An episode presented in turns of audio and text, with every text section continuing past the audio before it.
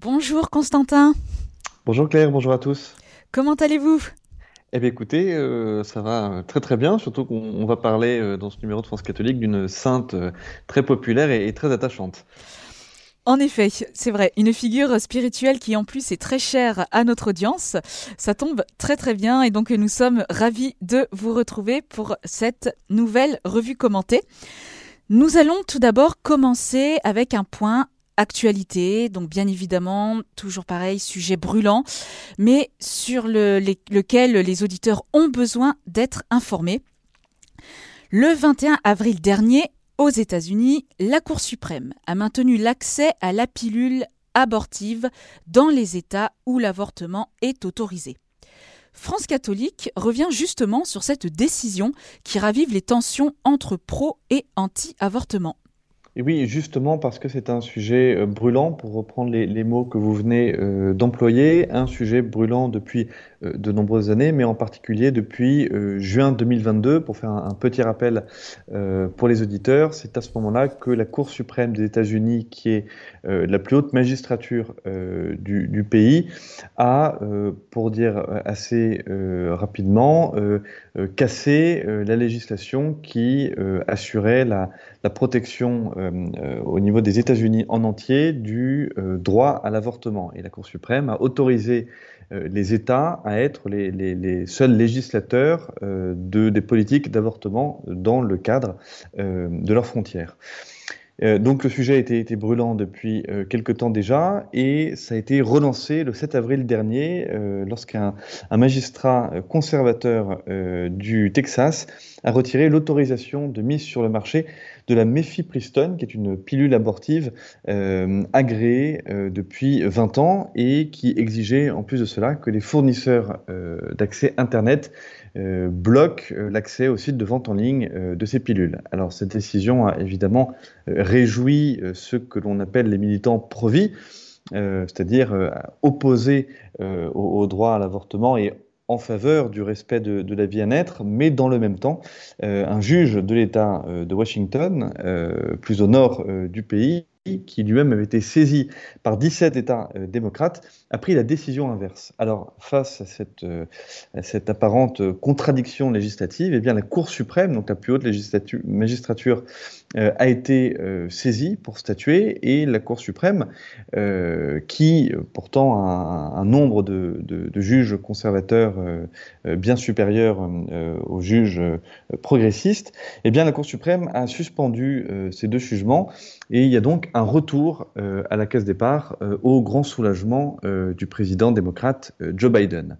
Alors, quelle suite euh, donner à, cette affaire hein, on, on va voir dans les, dans les prochains mois, puisque d'autres juges euh, sont saisis euh, dans les autres États euh, euh, du pays.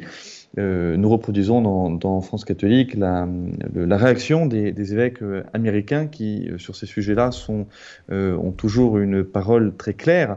Euh, et eux, évidemment, ont fait part de leur euh, déception de voir que cette décision euh, texane de, bloquer l'accès à la pilule abortive, euh, évidemment, soit suspendue.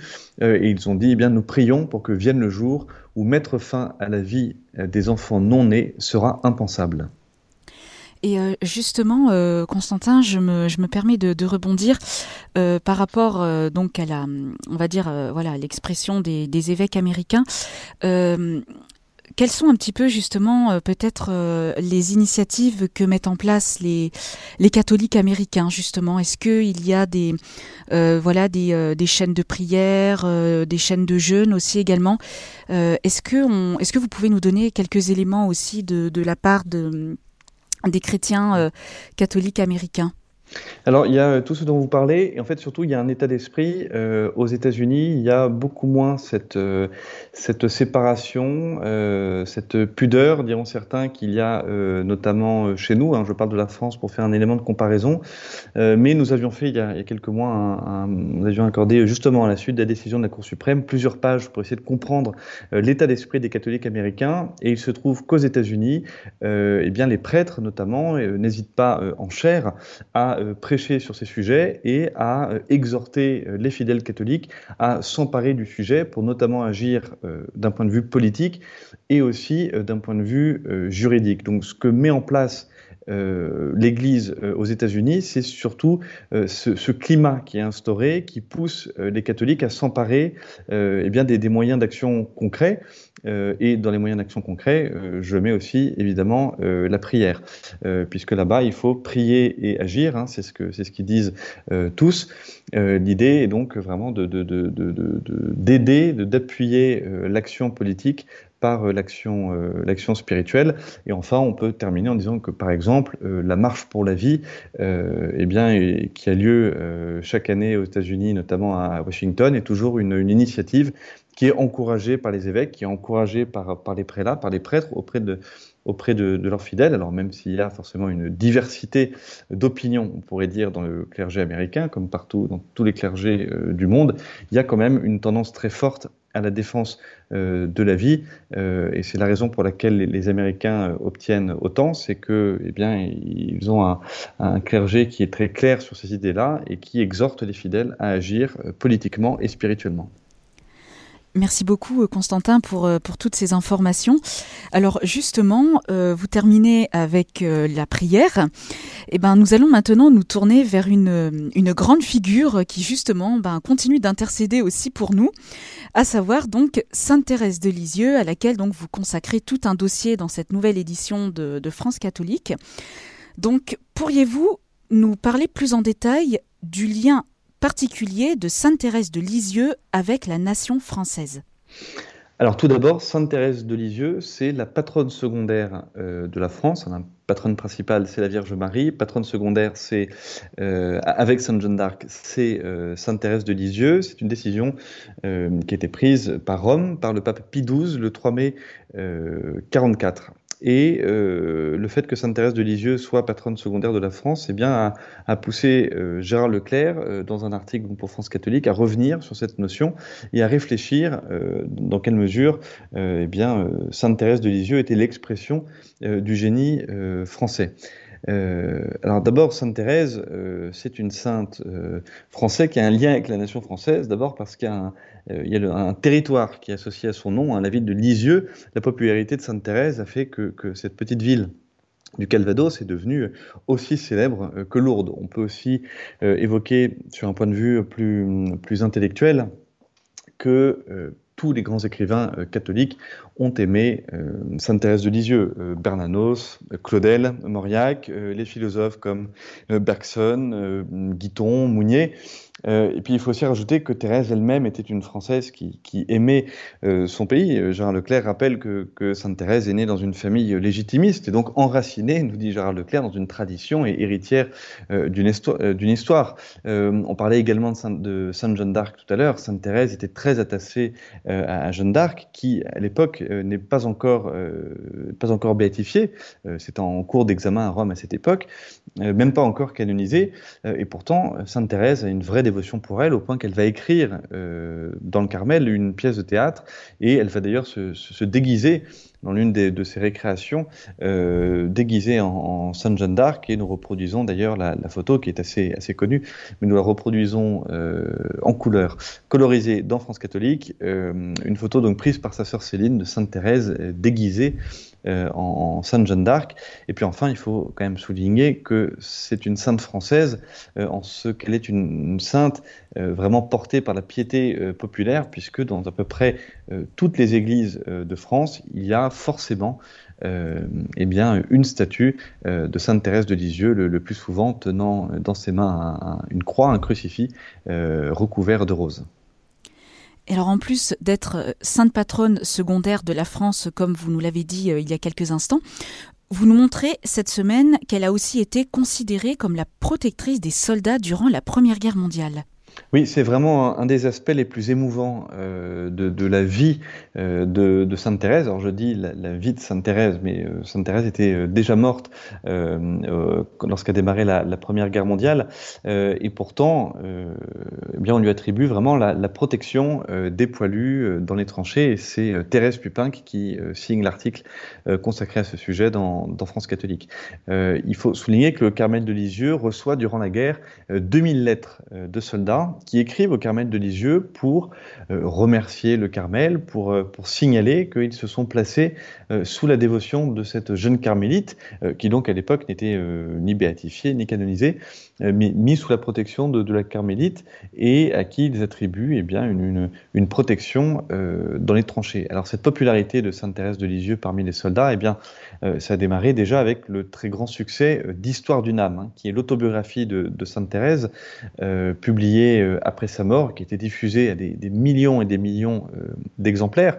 Et Thérèse, Thérèse Pupin nous, explique que les soldats ont sans doute été touchés par l'humilité, la pureté et la brièveté de la vie de Thérèse, et qu'ils ont sans doute fait un parallèle avec leur vie à eux, euh, puisque Sainte Thérèse était une religieuse euh, bien dans son cloître, et le soldat, lui, était euh, dans sa tranchée, et dans les deux cas, il y a l'humilité de l'individualité qui s'efface devant la, vie en communauté, et puis il y a cet aspect que chacun doit être à son poste. Il y a aussi le fait que Sainte Thérèse est, douce, euh, qu'elle apporte du, réconfort, euh, qui est un réconfort qui est évidemment le, bienvenu dans, l'enfer euh, des obus euh, et des champs de bataille de la Première Guerre mondiale. Euh, sainte Thérèse est également une sainte qui, donne sa vie euh, par amour, euh, comme un soldat qui, risque de, mourir et qui donne sa vie pour, son pays et pour, la famille restée à l'arrière. Donc tous ces soldats ont cherché un, soutien à la hauteur de leur vie dans, les tranchées et, écrit Thérèse Pupin, une humble servante de Dieu qui accomplit son devoir ordinaire de manière extraordinaire, voilà de, quoi les les, réconforter. Alors nous publions des extraits de lettres de Poilus qui relatent soit la dévotion, soit plus impressionnant, les miracles attribués par les poilus eux-mêmes à Sainte Thérèse de Lisieux, euh, comme ce soldat qui raconte dans une lettre qu'un éclat d'obus va lui sectionner une artère, que le sang euh, jaillit, qu'il se sent euh, mourir, qu'il a la vue qui, qui, se trouble, il sait que dans quelques instants il va mourir, et ce soldat raconte qu'il dit à haute voix Sœur Thérèse, sauvez-moi, et à ce moment-là, le sang s'arrête. Alors il faut savoir que plusieurs des miracles attribués à Sainte Thérèse euh, de Lisieux durant la Grande Guerre, eh bien, ont fait avancer euh, et ont été reconnus par l'Église, ont fait avancer sa cause en béatification. Alors, il faut préciser que la dévotion ne se limitait pas aux poilus, hein, c'est-à-dire aux Français, mais que tous les belligérants euh, priaient Sainte Thérèse de Lisieux et le Carmel euh, de Lisieux a ainsi reçu notamment des lettres de soldats autrichiens et allemands. Alors euh, voilà pour, pour les soldats, mais euh, Sainte Thérèse de, Lisieux est également la, patronne et la protectrice de, bien d'autres personnes encore. Et alors justement, donc euh, en plus de cette proximité euh, auprès des, des poilus, Sainte Thérèse était aussi patronne des missions et donc proche euh, des missionnaires. Alors comment une carmélite du Calvados peut-elle être patronne du bout du monde? Eh oui, vous mettez le doigt sur l'élément le plus, euh, un des éléments les plus surprenants de la vie de, Sainte Thérèse. Euh, mais il faut dire que Sainte Thérèse était euh, très populaire euh, parmi les, les, missionnaires. Elle avait une vraie affection euh, pour eux. si les, auditeurs connaissent peut-être ce livre qui s'appelle Lettres à mes frères prêtres et que vraiment je recommande chaudement, qui est le, recueil de toutes les lettres euh, que Sainte Thérèse a envoyé euh, aux missionnaires euh, à l'autre bout du monde. Elle-même, d'ailleurs, se sentait euh, très proche euh, d'un saint comme euh, Saint Théophane Vénard. Elle disait que mon âme ressemble à, à la sienne. saint Théophane Vénard, qui est un, un missionnaire qui est mort, qui était mort quelques années auparavant, qui était mort martyrisé en, Ari, en, Asie. donc Sainte Thérèse était très populaire dans les années qui ont suivi après sa mort parmi les, missionnaires. Elle avait une vraie affection pour eux elle-même euh, aimait les missionnaires parce qu'elle voulait aller euh, notamment à Saigon. Euh, quelques temps avant sa mort, elle apprend qu'il y a un Carmel euh, qui va euh, s'ouvrir à, à, Saigon. En Indochine et elle souhaite, elle souhaite y aller, mais malheureusement sa santé ne, ne lui permet pas.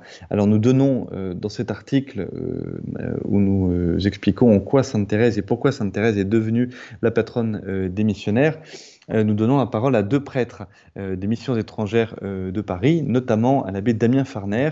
Et là, c'est une très belle histoire qu'il qui nous, confie, puisqu'il raconte qu'à quelques mois de son ordination diaconale pour, le diocèse, puisqu'à l'époque, il se destinait à être prêtre diocésain, eh bien, il tombe sur le livre dont je vous ai parlé, les lettres aux prêtres. ces lettres de Sainte Thérèse aux missionnaires, et lorsqu'il lit ce livre, eh bien, à ce moment-là, la vocation de missionnaire lui tombe dessus et il demande à rentrer aux missions étrangères de Paris. Il est ordonné prêtre pour les missions par la suite et il part au Cambodge. Et donc justement, euh, maintenant, euh, sans parler de bout du monde, et si on prend une échelle beaucoup plus intime, Sainte Thérèse a aussi été un exemple spirituel pour sa sœur Léonie, dont le dossier de béatification est examiné à Rome. Que pouvons-nous retenir de la correspondance épistolaire entre les deux sœurs, à retrouver dans la correspondance complète qui vient d'être publiée cette année? Oui, il y a seulement euh, cinq lettres euh, que euh, Léonie Martin va écrire à sa, petite sœur Thérèse entre 1887 et 1897, puisque le Carmel de Lisieux, de son côté, a reçu, enfin, a collecté 17 lettres que Thérèse a écrites à Léonie. Ce qu'on peut retenir, bah, tout d'abord, c'est que, et là aussi c'est un aspect assez émouvant, puisque euh, est associée à Sainte Thérèse cette idée de, la petite voix. Et ce qui reste vraiment de Sainte Thérèse de Lisieux, c'est euh, toute, cette logique, cette, simplicité euh, dans la foi, mais simplicité au, bon sens, au bon sens du terme, hein, quasiment la, pureté de la petite, petite voix de, Sainte Thérèse, qui a vraiment une très grande confiance dans l'amour de Dieu. Et eh bien, dès son vivant, Sainte Thérèse explique déjà ce qui va être sa petite voix euh, à, sa grande sœur. Euh, elle dit par exemple, euh, moi je trouve la perfection bien facile à pratiquer parce que j'ai compris qu'il n'y a qu'à prendre Jésus par le cœur. Voilà ce que Sainte Thérèse de Lisieux écrivait à sa sœur Léonie Martin.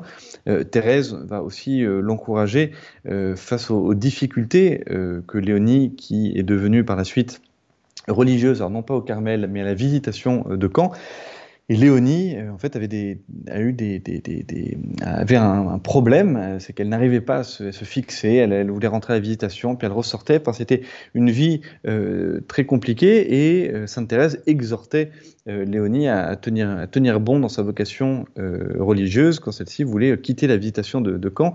Et ce qui est très beau, c'est que dans ses lettres, eh bien, elle prophétise qu'une fois au ciel, eh bien, Sainte Thérèse fera revenir Léonie euh, à la visitation, euh, alors même, comme je vous l'ai dit, que de son vivant, Léonie n'arrive pas à se, à se, fixer. Et Thérèse euh, euh, disait même, euh, ça c'était pas dans les lettres, mais que euh, Léonie reviendrait à la visitation en prenant le, nom de, Saint François de Sales, ainsi que son nom de Thérèse. Et en 1899, lorsque Léonie revient à la visitation, eh bien, elle prend le nom de François Thérèse. Et ça, Léonie Martin ne découvrira que sa sœur avait tout prévu déjà. Elle ne découvrira que 24 ans plus tard, en 1923, lors du procès de béatification de Saint de sa sœur. Euh, donc voilà encore un, exemple et un des aspects, des nombreux aspects euh, que nous abordons euh, dans le numéro spécial de, France catholique, qui montre que, Sainte Thérèse de Lisieux est une sainte bien, bien surprenante et surtout très attachante. Un grand merci Constantin pour, euh, pour toutes ces, ces, informations. Merci de nous avoir euh, actualisé justement la, la, proximité de Sainte Thérèse envers nous. Hein. Comme vous dites, elle est, elle est bien surprenante et je pense qu'elle n'a pas fini de nous surprendre. Nous arrivons déjà au terme de cette émission. Je rappelle à nos auditeurs le site de France Catholique www.france-catholique.fr www.france-catholique.fr